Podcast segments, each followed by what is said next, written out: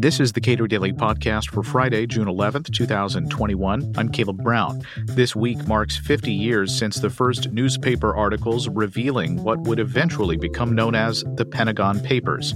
We're still feeling the effects of the Pentagon Papers and the jurisprudence they inspired. Cato's Julian Sanchez and Pat Eddington detailed the enduring importance of the Pentagon Papers. Why should people make note of the Pentagon Papers and its aftermath? Well, it still stands as arguably the most important First Amendment case in American history. And it also uh, was really, I think, kind of the beginning of the end. In fact, it was the beginning of the end of the Nixon administration. Because in the quest to go after former Marine Corps officer turned RAND analyst uh, Daniel Ellsberg, uh, Richard Nixon unleashed his hounds to go after Ellsberg and to get try to get his uh, actually order to break into his psychiatrist office and all the rest of that. And so that puts us on the road essentially to Watergate and and Nixon's demise. So hugely consequential, not just because it affirmed the right of the press to publish uh, classified material, but it gave us the ability ultimately to see just exactly how quickly and easily a president can self destruct in pursuit of a whistleblower. Uh, why was the publication of this information so controversial, Julian? Well, so the uh, what, what we know now know is the Pentagon Papers. Uh, I think was actually had the rather uh, banal title of the report from the Office of the uh, Secretary of Defense on on Viet on the Vietnam uh, War, and it was it was prepared as a history of the conflict in in the, the late '60s um, to document for uh, future uh, policymakers, but uh, really revealed the extent uh, of deception of the American public across multiple presidential administrations. Um, that uh, the U.S. had been involved earlier in ways that had never been reported in the press in uh, South Vietnam's internal affairs, that um, it had engaged in uh, illegal bombings in Cambodia and Laos, uh, that uh, even as Johnson was pledging on the campaign trail no wider war, plans were being made to, in fact, escalate uh, the war in Vietnam. Uh, so all these disclosures showed, I think, the extent to which the the uh, the war had been uh, deceptively uh, prosecuted, and also the extent to which the sort of the United States was remaining in the war, um, largely as a face-saving exercise. Uh, you know, and sort of listed the reasons to stay in. At the sort of the very bottom, it was you know well contained China, and I suppose you know there's some value to having a, a, freer and happy life for the for the Vietnamese, but it was primarily uh, the idea that it would it would be a humiliation for the United States to uh, to admit the uh, defeat effectively, uh, and so that was hugely significant. But also, of course, the, the sort of second order.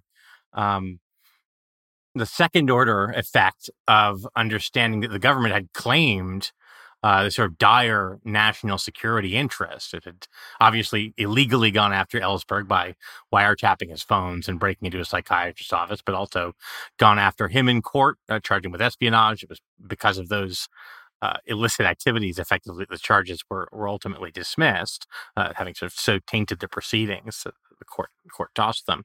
Um, uh, but also going after the New York Times, as Pat mentioned, uh, attempting after the publication on, on June 13th, uh, 1971, uh, of the first New York Times article based on uh, the the these documents that Ellsberg had photocopied in his office at Rand over a period of an extended period.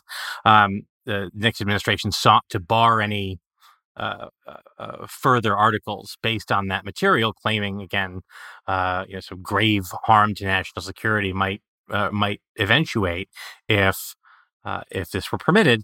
and you know, I think it's it's pretty hard objectively to look at at what we now know and say that that was justified. It seems really that the um, the underlying principles was in fact quite embarrassing uh, to the government, and it was you know less less an issue of uh, a concrete harm to security and more question of uh, not wanting that embarrassing information out and wanting to set a, a, a that um, you know, such such a publication could be barred. Uh, and you know, this is a pattern we've seen going back to the very origins of the state secrets privilege back in uh, in, in, the early fifties. Uh, the, the, the first place we really get a a, a firm uh, legal foundation for what we now know as the state secrets privilege, allowing the government to effectively refuse to turn over information it would otherwise be obligated to in court, um, stretches to uh, a case called U.S. v. Reynolds from 1953, uh, where the widows of three civilians who had been killed in a military plane crash in Georgia um, sought to sue the government, and the government effectively was able to toss the suit, claiming that uh, this would reveal information that was essential to national security, reveal the secret workings of a of military aircraft. Uh, and it, the court essentially accepted this and said, okay, no, we find this privilege of the government to protect its national security secrets uh, and tossed this lawsuit. And, you know, looking at it was only nearly 50 years later, around 2000, that the the report from that case was was released, uh, and it's it's really very difficult to say there's anything in there that was, um, you know, critical national security information. It was uh, just a, demonstrated the neg- the negligence of uh, of the government uh, in in the incident. We've seen, I think, pretty pretty consistently over time that uh, while of course you know there are certain things the government does need to keep secret to sort of execute its legitimate function, its core functions of, of protecting its uh, its citizens, um, that this you know perhaps necessary uh, uh, privilege um, very often becomes a shield for embarrassing facts that uh, governments wish to hide from their people.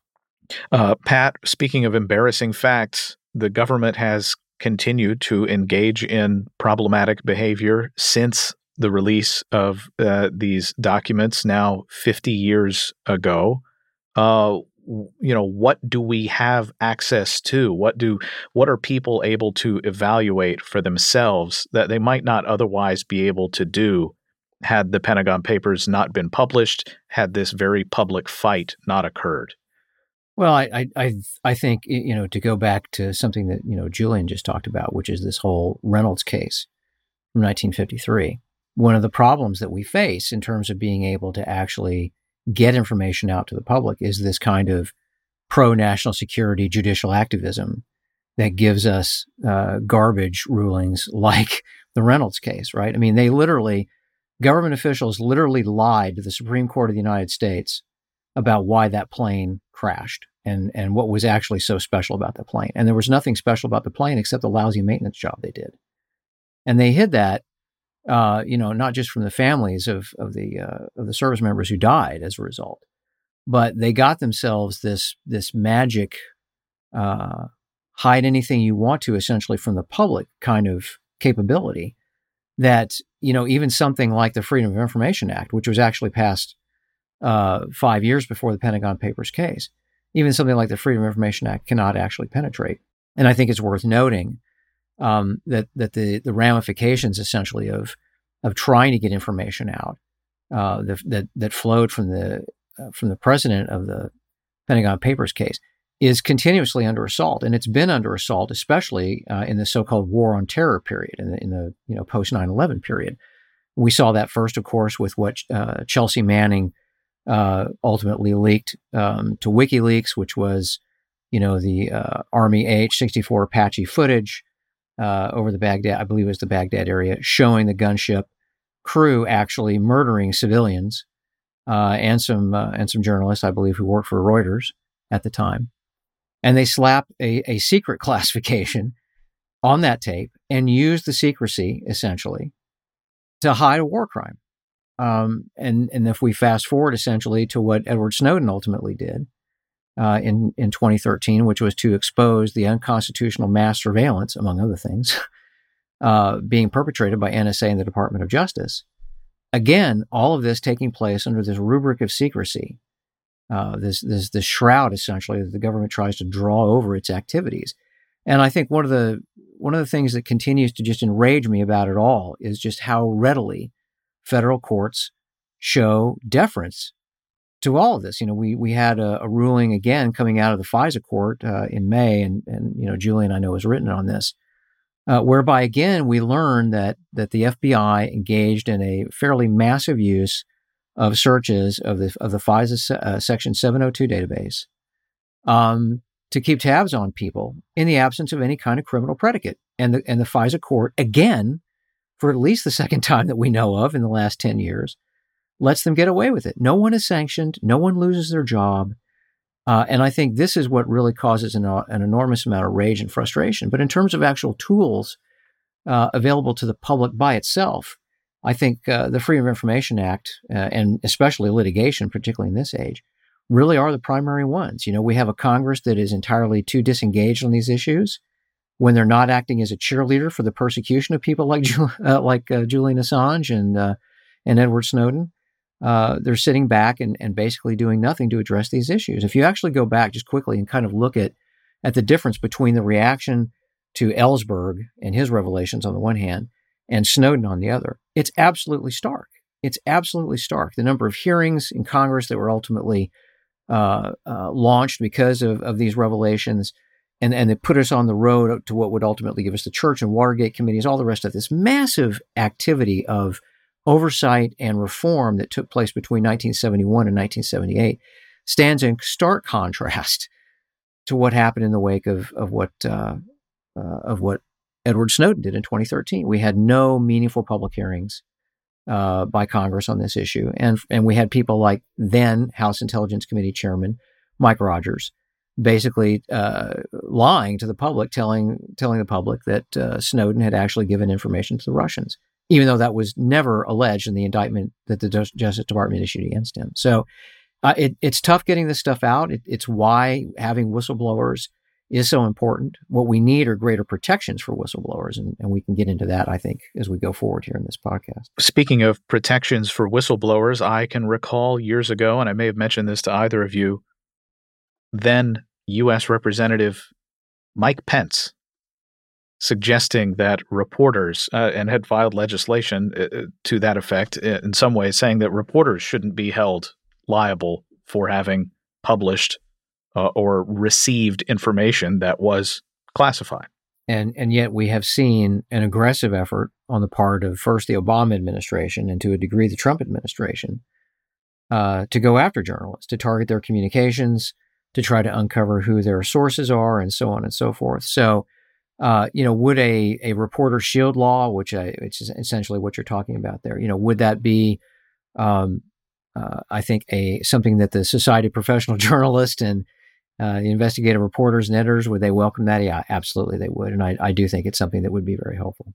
Julian, when these cases cases like this go to the U.S. Supreme Court, there is a oh, there is still a massive amount of deference that the court gives to broad assertions of national security. Uh, that's absolutely right. And you know, I, I was just thinking of the uh, this was pre Snowden, but the first challenge to the, the kind of precursor legislation to what became Section 702 of, of FISA, the authority to effectively get uh, general warrants for uh, surveillance of uh, foreign persons outside the U.S., including in communication with uh, American citizens in the United States. Uh, and if you look at that decision now, uh, Amnesty v. v. Clapper, uh, a case where various uh, uh, civil society organizations challenged legislation on the on the grounds that they were likely to be uh, targeted, well, not targeted, but likely to have their communications swept up in the process, um, and and that this violated their their Fourth Amendment rights in, in, the process. Um, you know, th- if you read that opinion now. there are a lot of factual assertions about how Section 702 surveillance worked that the court accepts that we now know post Snowden are just not not true are not correct. Um, they asserted, for example, uh, you know, they make mention of this, so presumably the court thought this was relevant to their reasoning um, that uh, one would not be swept up in surveillance unless one were in direct communication with a foreign target. Uh, we now know that is not, in fact, how the system worked. They were engaged in something called abouts collection, meaning uh, if you had a communication that mentioned the foreign target or an identifier like their email address, um, that could get you swept in as well. So the court effectively made uh, a decision based on uh, uh, a, a, misrepresentation and a misunderstanding of, of, of how uh, the program worked. But I think you know Pat's point about the FISA court shows that um, you know apart from its deference on these sort of factual judgments, um, there is a kind of deference on equities questions. So, you know, courts look at various kinds of tests of compelling interest or grave harm uh, when uh, balancing interests and making decisions. Um, there are, you know, in the abstract, of course, there is maybe no more compelling interest than the national security, you know, broadly construed. Um, and the problem, of course, is that judges not being experts in the details of national security, not necessarily wanting to uh, impose their own judgment over that of you know actual military uh, experts, or what is the likelihood that some disclosure um, would in fact cause a grave security harm, um, and also in a sense, I think a fear of perhaps being responsible uh, if that harm occurs. Um, uh, you know, leads to a situation where almost any claim, however sort of facially implausible, uh, is is eh, treated with incredible deference by the court. Um, I think the the the FISC opinion that, that, Pat referenced, you know, finding a lot of compliance issues and, and violations of procedure with respect to NSA surveillance, but nevertheless going ahead to authorize uh, that bulk surveillance, you know, comes out of a culture where and we we know this from former FISA court judges, and government lawyers do say things like, "Well, you'll have blood on your hands if you don't grant uh, this authority to to surveil this target." Uh, and the structure of that statute is that it's not just uh, a single target you're authorizing or rejecting surveillance on, but literally hundreds of thousands of targets in a programmatic way. And so you've got you know the court in the position of of having to decide, well, if I find, as perhaps the evidence would, would indicate, um, that you know this program as a whole is very hard to to find um, find consistent with a prohibition on unreasonable searches and seizures of American communications. Um, that you then shut down this entire thing, this uh, which you know may lead to the loss of valuable intelligence. Um, I mean, there there is genuinely useful intelligence collected uh, via this via this authority, um, but you know it puts the thumb on the scales. I think in a dangerous way, and we find I think the same thing to do with secrecy. The same kind of incentive operates both within the courts and within the the military intelligence bureaucracies. Right, no one has ever lost their job for classifying too much information. If you let something out that proves embarrassing or indeed genuinely harmful to national security, you'll certainly be accountable for that. Um, but if you decide, you know, you'd better classify the the softball schedule just in case, um, you know, you're not going to lose your job for that. Uh, and you know, from the court's perspective, um, you know they they they they are more fearful of of the risk of letting something out that is harmful than of keeping it secret in part because if you keep it secret um, no one can then point at you and say hey that didn't deserve to be secret at all. Um, they the public may assume that there is some good reason it's secret. Um, but you know if you look at the history of documents that were that have, have been declassified over time and you ask yourself the standard for you know secret and top secret classifications is supposed to be um, is this information that if disclosed would cause grave harm or exceptionally grave harm to the national security interest of the united states? Uh, i think you will be very hard pressed uh, you know pick pick your favorite declassified document and, and ask yourself um, is it plausible uh, that every part of this would, if disclosed, cause grave harm to the national security of the United States. That is the formal standard, but I don't think any reasonable person believes it is the standard in practice.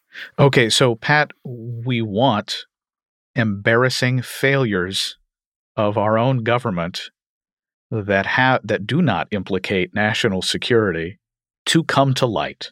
And the Pentagon Papers certainly presented us uh, an opportunity to essentially protect people who bring that kind of information to light. Uh, but there, but as Julian said, there are legitimate cases where the government needs to keep things secret for the purposes of executing on its promise of delivering national security. I think we have to make some distinctions between um, that which is legitimately classified um, to actually protect a completely perishable source and method, for example, um, versus misusing deliberately and with malice aforethought, misusing the classification system to conceal waste, fraud, abuse, misconduct, uh, uh, and even criminal conduct uh, and things that, that embarrass the government. And although we have an executive order that uh, explicitly prohibits that activity, Executive Order uh, 13526, which is the one that governs the use of the classification system, it's just that. It's an executive order. It is not statute. And there, to the best of my knowledge, has never actually been an investigation uh, of, of any individual who's engaged in overclassification for the purpose of concealing the very kinds of, of misconduct and problems that we've been talking about. And I, I think, uh, you know, to kind of go back to what Julian uh, harped on very nicely there is this whole issue of judicial deference and and the and the fear of, of being wrong. I would think that after the last the history of the last 50 years of the so-called national security state, we ought to be doing a much better job in our law schools uh, of of teaching folks hey, this is when they lied. This is how they lied. This is the pattern and practice of their lying. Uh, if you get on the federal bench, you know, don't take their word for it. And if you're concerned as a judge, you have the authority to retain what's known as a special master, essentially uh, uh, an independent arbiter who can assist you in evaluating whether or not these claims are uh, are credible. And in fact, one of the one of the few useful things that I saw in, in, USA Freedom Act that was passed in 2015 was the creation of this this kind of of overall capabilities. One of the very few times I've actually seen it put in in statute in connection with any kind of uh, national security related activity. I think it ought to be mandatory in the same way that I believe that it ought to be mandatory for every judge to have to conduct in camera reviews uh, in FOIA cases every time the government makes a B1 or national security related uh, assertion. You know, if material is is 25 years old or older, uh, it's subject to mandatory declassification review anyway.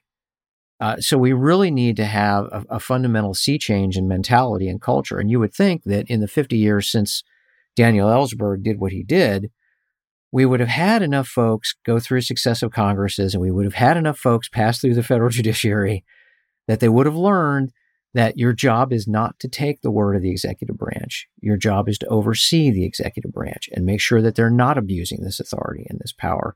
But we just don't have that. And I, I have to point out that our colleagues on, on the criminal justice team just last week published this devastating uh, report on exactly how radically out of balance uh, the federal judiciary is uh, in terms of the number of, of, former prosecutors who have become judges. I mean, it is absolutely astounding the imbalance that we have here.